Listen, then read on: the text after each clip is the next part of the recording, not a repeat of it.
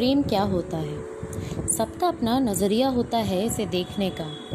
कोई इसे अपनों में देखता है तो कोई इसे परायों में। कोई इसे पंछियों में देखता है तो कोई इसे पक्षियों में। कोई इसे अपने में देखता है तो कोई परमात्मा में। प्रेम की कोई उचित परिभाषा नहीं है। तुमको प्रेम श्याम में भी दिखेगा तथा गोपाल में भी। प्रेम को पहचानना तुम्हारी आँखों पर आश्रित है।